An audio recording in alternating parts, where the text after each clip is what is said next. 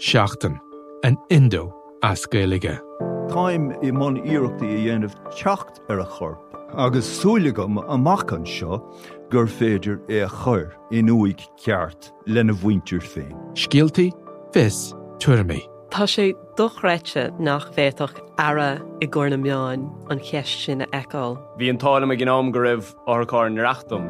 Íach sé tárin gribhann áthcá san i listúthe agus go mina frecht gá a cligsar ducha sin éair. Ná ní bhín ann dardarach se sin, bhín marmh. Seachtain. Find us on all the usual podcast platforms. Remember, you can stay up to date on the latest news with the Irish Independent WhatsApp channel.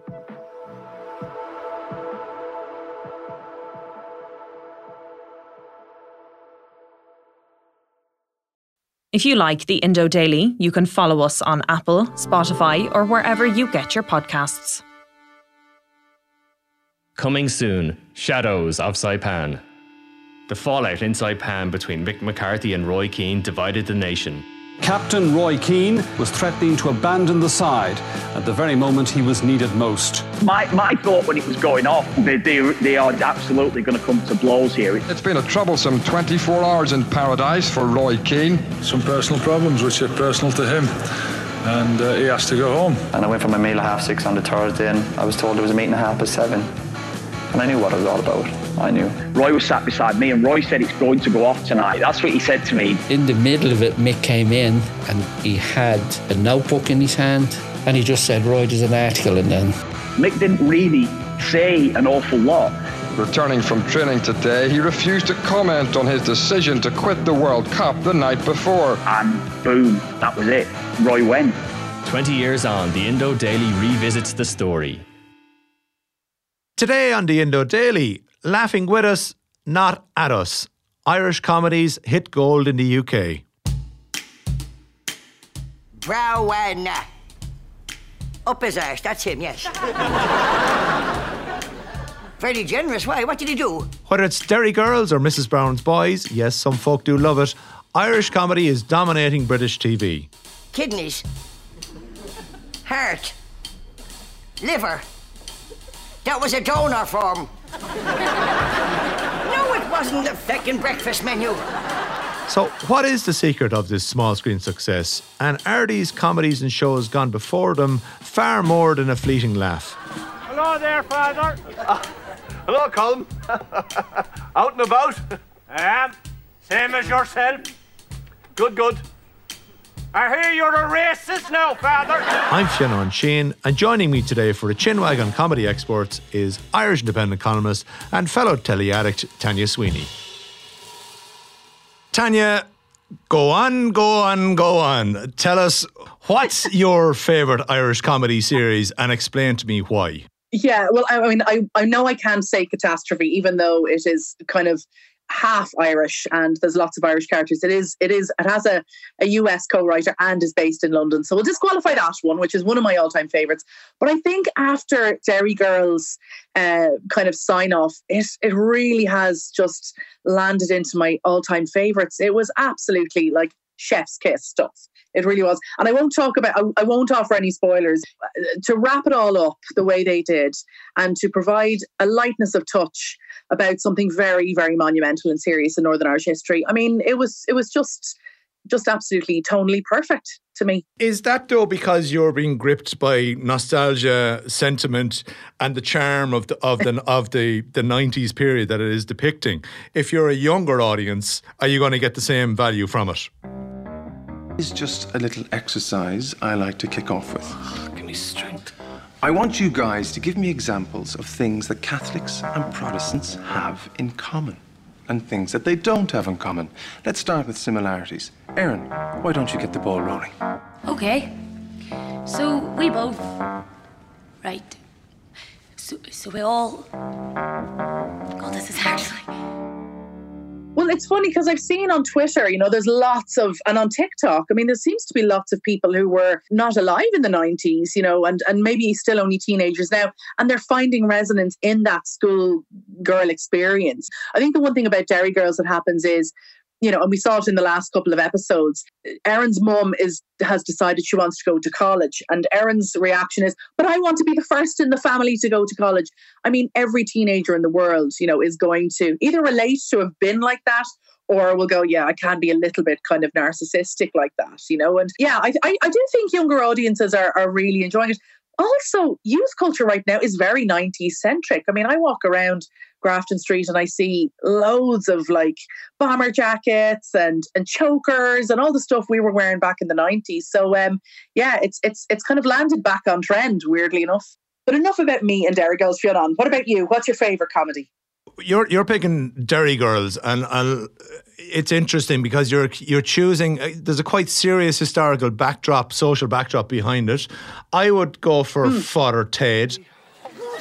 We're in lingerie. We're in lingerie. What's the problem there, Ted? Think about it. Two priests hanging around near ladies' secret things. It just doesn't look good. Where is the exit? Oh God, look, we're in bras. This way.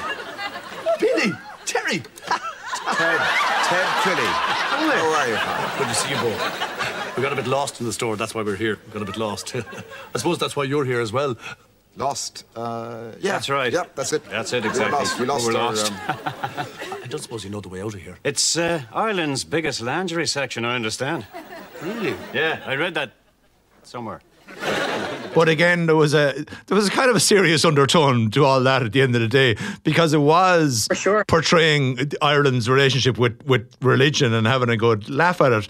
And when that show, Yeah. when, when Graham Linehan and Arthur, Arthur Matthews conceived that, it was it was a surreal comedy. You couldn't you know you couldn't conceive that any of this stuff was was was was happening, and yet at the same time, people were looking at it going, "Oh, this is a bit edgy here now, isn't it?" And and there's there's those three priests, and there's all sorts of moral ambiguity, and so on and so forth. Yeah. And the Irish audience probably didn't get it at the start, where the British audience did, and the Irish audience probably came back in in later. But again, brilliant casting. Father, do you ever have any doubts about the religious life? Is your faith ever tested? Anything you've been worried about? Any doubts you've been having about any aspects of belief? Anything like that? Well, you know the way God made us all, right? And uh, he, he's looking down at us from heaven and everything. Uh-huh. And then his son came down and saved everyone and all that. Yes. And when we die, we're all going to go to heaven. Yes. What about it? Well, that's the bit I've trouble with. you know, Dermot Morgan, who was so familiar to Irish audiences, but not to UK audiences. Uh-huh. Ardal O'Hanlon, a newcomer at the time, and Frank Kelly, such an, uh, um, and Pauline McLynn, such uh, uh, established names. But again, a bit like Derry Girls, very gettable. Probably, you know, lasted the test of time quite well. Yeah, I have a feeling there'll be a couple of memes that will come out of Derry Girls in the same way that they have done. I mean, if you think of Father Ted, think of all those kind of sayings that have just landed into kind of everyday parlance. You know, that would be an ecumenical matter. Yeah. I mean, everyone in Ireland and the UK, I suppose, to some extent, knows what a lovely girls' competition is. And I do wonder with Father Ted, had its fate been the same, had it originated on RTE? You have to look at it this way. It came on Channel 4. Channel 4 at the time, back in the 90s, was a real broadcasting firebrand. You know, they they took the risks that nobody else was going to take. And I think that fed into the way people, especially in the UK, consumed um, stuff on, on Channel 4 and specifically Father Ted, you know. And I mean, it's an interesting one because Father Ted, and to some extent Girls, like you're saying, these these slightly problematic points in our history and our culture. I mean, any other culture would probably react to those moments with negativity, anger, shame. But the Irish are very unique in a way. They have this sort of humorous resilience that we kind of throw at everything. When something awful happens in Ireland, you'll notice that the default reaction is to kind of make a joke out of it, you know. And there's something very, very powerful in that and, and, and the way it, it, it treats parts of history. Our sense of humour kind of translates across across the sea. I mean, I could point as well to Yeah. the to the Irish RM, which again is set at turn of the century Ireland.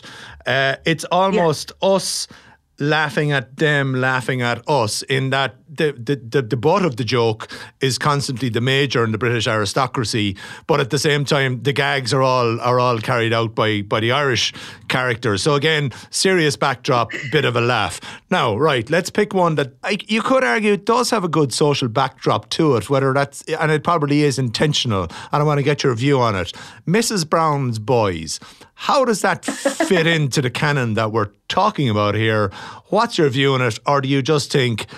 that's the British just laughing at something that we don't really laugh at here. Well, you know what? It's funny. I interviewed Fiona O'Carroll, who is Brendan O'Carroll's daughter, um, uh, last week. Ladies and gentlemen, welcome to Mrs. Brown's Boys. She's Mrs. Brown. And I put it to her and I said, "Why? What is it that we're that, that you know? Why are the viewing figures of this show, especially in the UK, why are they so gargantuan? I mean, it is one of the BBC's biggest offerings. And she kind of hit it on the head. She just said, the dysfunctional family and the devoted matriarch uh, who's irrepressible and just absolutely devoted to her family, that is a universal trait. And no one does it by the same reckoning. No one does it better than the Irish, than, than the idea of family and loyalty. And I suppose the fact that Brendan O'Carroll has used a number of his family members within the project feeds into the idea that Mrs. Brown's Boys is is kind of um, the scaffolding is is the idea of family and loyalty. You know, I mean, to me, the humor is very broad strokes. Um, I personally prefer my humor to be a little bit more kind of fine, a bit more vicious, but you know, Mrs. Brown's Boys is is very warm and cuddly, and there's there's a reason. I mean, people think it's a massive comedic outlier, you know, but it's not.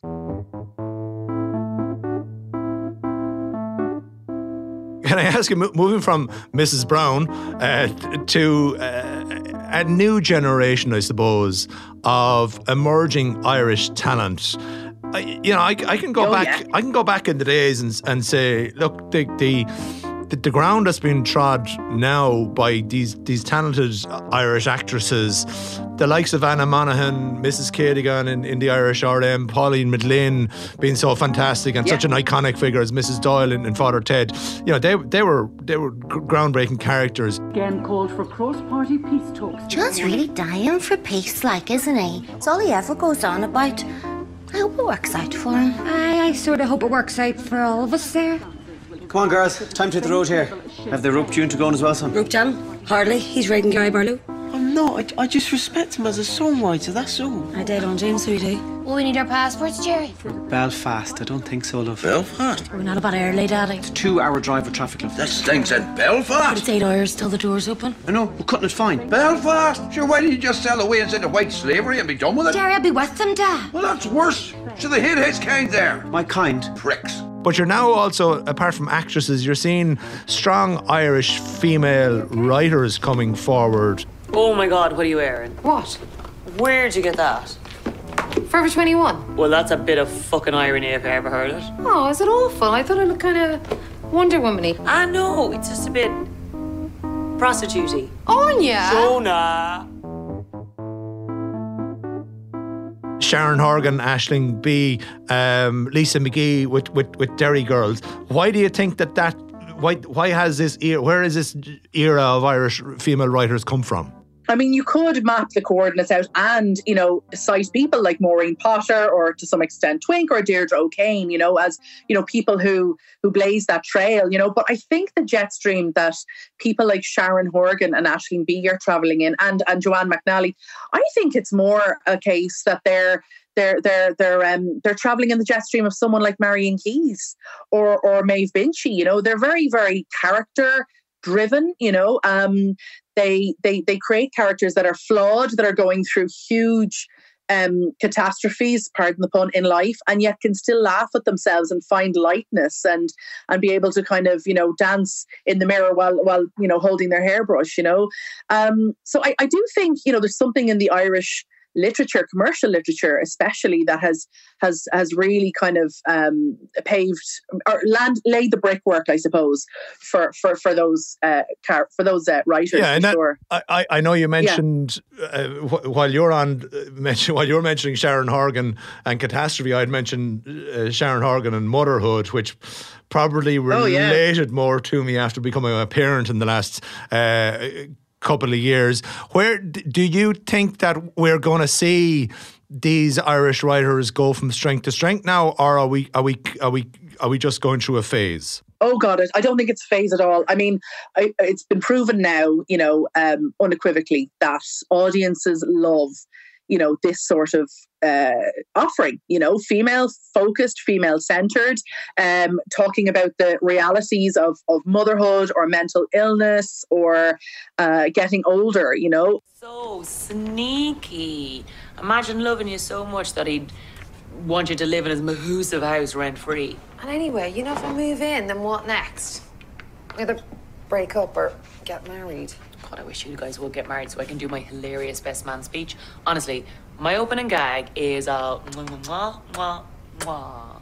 What's your opening gag? Oh, I'm not going to tell you because I want the look on your face on the day to be real.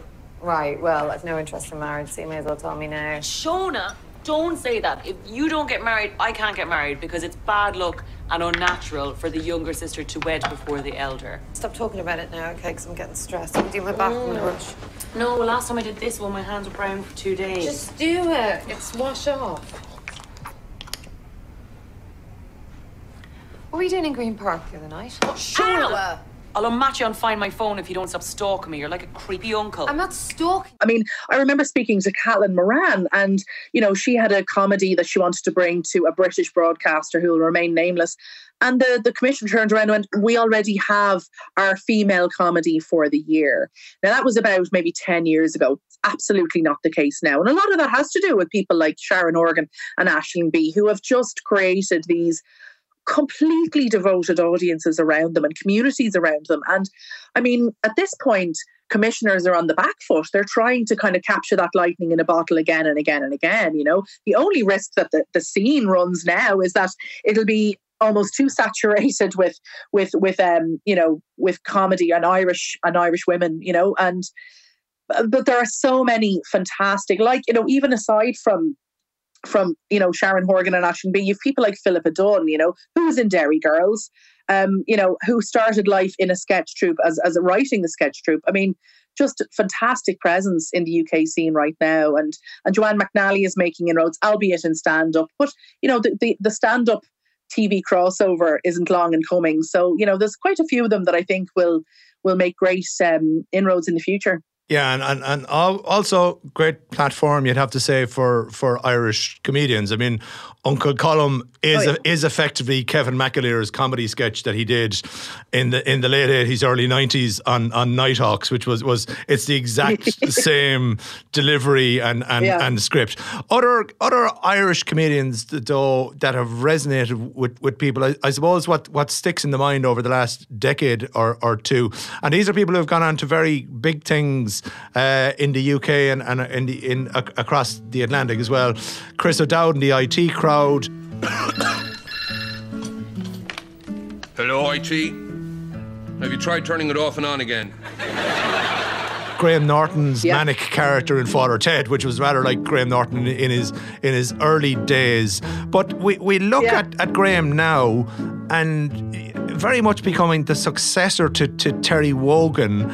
And it's it's like yeah. the, the Irishman has dominated the chat show uh, in the BBC. Is is that is that because we can get away with more because we're not British in inverted commas? Oh, that's a great point. I think you know there's definitely a bit of truth in that, you know, and I think you know people like Terry Wogan and and Graham Norton, they're just natural chatters. You know, I mean the fact is the British think of, of the Irish as having a fantastic sense of humour, a very earthy sense of humour, a reverent sense of humour. And to some extent, that's true. The more you keep saying it, the more true it gets, I suppose, you know? So, in a way, Irish comedians or funny people who are trying to make inroads in UK have that um, behind them, and it definitely gives them a little bit of horsepower, you know. Um, the other thing as well is there's lots of comedians who have Irish parents who have a very Irish irreverent sense, but people like you know Jimmy Carr, you know, who who's one of the giants, I suppose, of the UK comedy scene. Like there's something in the way the Irish look the world. Spike Milligan, you know, I know, I know, born in born in India, you know, but but of of Irish heritage. You know, you look at the the influence yeah. that the Goons then had on on on Mount on Monty Python, which you know you can yeah. follow that path through to Father Ted and and and the whole the the issue of of, of surrealism and and even into to, to latter day uh, sketches. Yeah. What about what about the, the stereotypes issue? If you look at David Kelly playing Mr. O'Reilly, the bungling builder uh, in Fawlty Towers. If you look at Frank Kelly's father, Jack, uh, are are we kind of happy with the portrayal of the Irish stereotype, or are, are, we just having a bit of a laugh at it and that and that's grand? Yeah, well, you'd never get away with it really in this day and age, I don't think, you know. But it's interesting that when the stereotypes are presented to the Irish audience, we don't get too offended. Have you noticed that? I mean, I think in some ways, you know, when you present an Irish stereo- stereotype to an Irish person, they kind of go, well, yeah, you know, I mean, they don't get incredibly offended about the fighting thing or the drinking thing or the cursing thing. They, they, you know, we're, we're fairly kind of mild when it comes to reacting against our own stereotypes, I find. And I mean, it's interesting with Father Ted and, and Frank Kelly and Father Jack, you know, because in a way he was askew on the stereotypical priest, which we appreciated. They all were, you know, I mean, none of them could be described as holier than thou, you know. But I think the Irish, in many ways, are, are, are clever enough to take a cliche and maybe skew it a little bit so that it's it's it's a little bit of a fresh take on things. Um, however, if a British um, comedy series had a like you say a, a, drunken builder or you know something like that from from you know Offaly or wherever. Um, it, I'm not sure it would necessarily go down too well right now. Yeah, we have to be kind of laughing with them rather than them laughing at us. Is is kind of the exactly is is kind of the, the that's the balance. The, the lesson yeah, of it. That's exactly.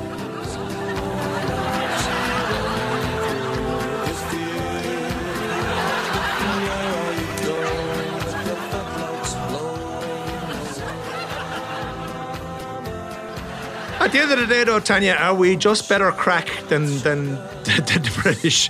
Is it all just we're it's a pretty funny bunch uh, of people over in Ireland, and our comedy just translates very well to a British audience? Yeah, I mean, look at it this way. Have a look at, say, Gogglebox Ireland and Gogglebox in the UK. I mean, you'll notice that the flavours of, of comedy and the flavour of banter is, to me now, so much more fluid, irreverent, salty in Ireland than it is in the UK. Now, I mean, I think it would be remiss of us to say, you know, the the British don't have a sense of humor. They have a phenomenal sense of humor, but there's something kind of biting, and you know, in a way, the Irish have nothing to lose when when it comes to their humor, so they just kind of go all out with it, you know. Um, so yeah, we're hilarious. I mean, I, I'm speaking for myself now, obviously. so funny, yeah. Which one final question?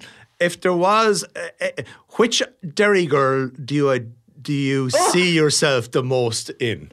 And now you picked Derry oh, girls, oh, not me. Pick one of the one of the, the four slash five if you, if you include the, the wee English fella. Which, which of them reminds you most of yourself as a teenager? I was going to say Michelle in, on the streets, Uncle Colm in the sheets, but that's not true. I just wanted to put that joke out there. I, you know what? I was a bit of a Michelle. I was a bit gobby. I was a bit of a you know, let's get things started. I always walked our gang into trouble. Um, and I was always a little bit, you know, too horny for my like, you know, for for everyone else's liking. Uh, so yeah, I was a bit of a Michelle, I'd say. Yeah. Right. So if they're making a, a, a Derry Girls version south of the border, we know who to get in contact with. yeah. Blanchardstown girls, yeah. Careful now, Tanya. Down with that sort of thing. Thanks a million, and the money will be resting in your account.